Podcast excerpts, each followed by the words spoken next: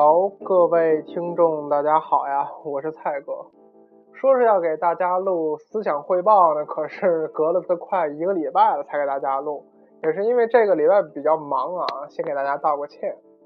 那么呢，我今天为什么想录呢？是因为我昨天晚上抽空看了一下一个电影，叫做《老炮儿》。我相信我的不少听友应该已经看过了，毕竟现在已经过了热映期了啊。嗯，首先说一下，我觉得这部电影是非常好看的一个部电影。如果你还没看，真的推荐你去看一下。嗯，在这部电影的艺术成分呢，我觉得是非常的高，有两三层楼那么高吧。嗯，不过在这里呢，我要先做一下这个剧透预警啊。如果你还没看这部电影，那么这条思想汇报您也就别听了，您等看完啊，再回头看看我的观点对不对？那我就接着往下说了啊。嗯，这个故事呢，主要就是说北京当时的一群顽主这个群体啊，老炮们，他们这生活。大体故事情节就是说，这些老炮有点跟不上时代节奏，但是最后还是以自己的方式完成了他们灵魂上精神上的一种涅槃吧。但是呢，我觉得这部电影嗯，它的主体上还是有点问题的，因为说句实话，我并不希望我的听众们也变成像老炮这样的。因为老炮我第一个很感觉他特别的并不是能跟上时代，他还在用他自己的那一套规则，那一套时代的规则和个人的规则来去评判这些事儿。像如果是在他们自己居住的胡同里，那他们那套规则还实现，连警察片警都得让他三分，都得尊敬一下主演冯小刚演的这六爷。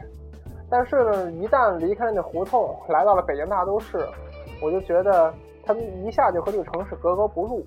非常明显的，我记得有个镜头就是说，六爷在坐地铁的时候手里拿了一些带给儿子的礼品，然后坐到地铁里。在胡同里他是一个画室主，可是在地铁里他只是一普普通通的人。我觉得一下就淹没在了这个北京大城市整个的环境下。嗯，而且呢，他很明显在拿他自己当时的那一套规则去让所有后人都要去接受，可是他没有想到时代也会变化，大家的标准也会变化，甚至说每个人的规则都不一样。就说的极端一点吧，可能有些人就会觉得，哎，谁钱多谁就牛逼，那么谁就是说了算，这种是金钱至上的说法。当然，因为还有人觉得，哎，你一定要对我有礼貌，你对我有礼貌，我才觉得你这个人是好人。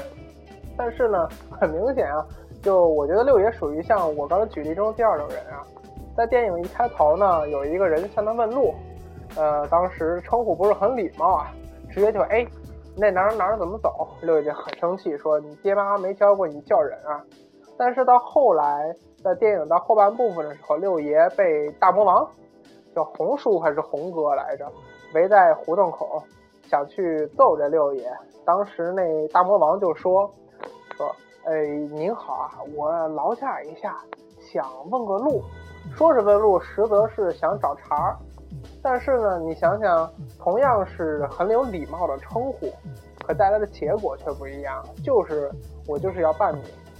所以说，我觉得形式上礼貌当然更好，不过如果不是那种咄咄逼人或者说有意侮辱你的话，我觉得大家还是更去关注一些实质的事情会比较好。因为怎么说呢，语言这只是一个呃，一个载体吧，载的是你想表达的一个事儿，呃，和别人表达的态度。当然，态度呢反映出来就是可能尊敬不尊敬，但是我觉得这个事儿呢才是促进咱们社会不断发展的一个真正的核心点。所以说呢，我觉得老炮固然好看，但是呢，希望我的听众们不要变成老炮。嗯，那就是这第一期的思想汇报。那等到下次再有了什么新的。呃，体会看了什么新的有好好玩的有意思的东西之后呢，我再汇报给大家。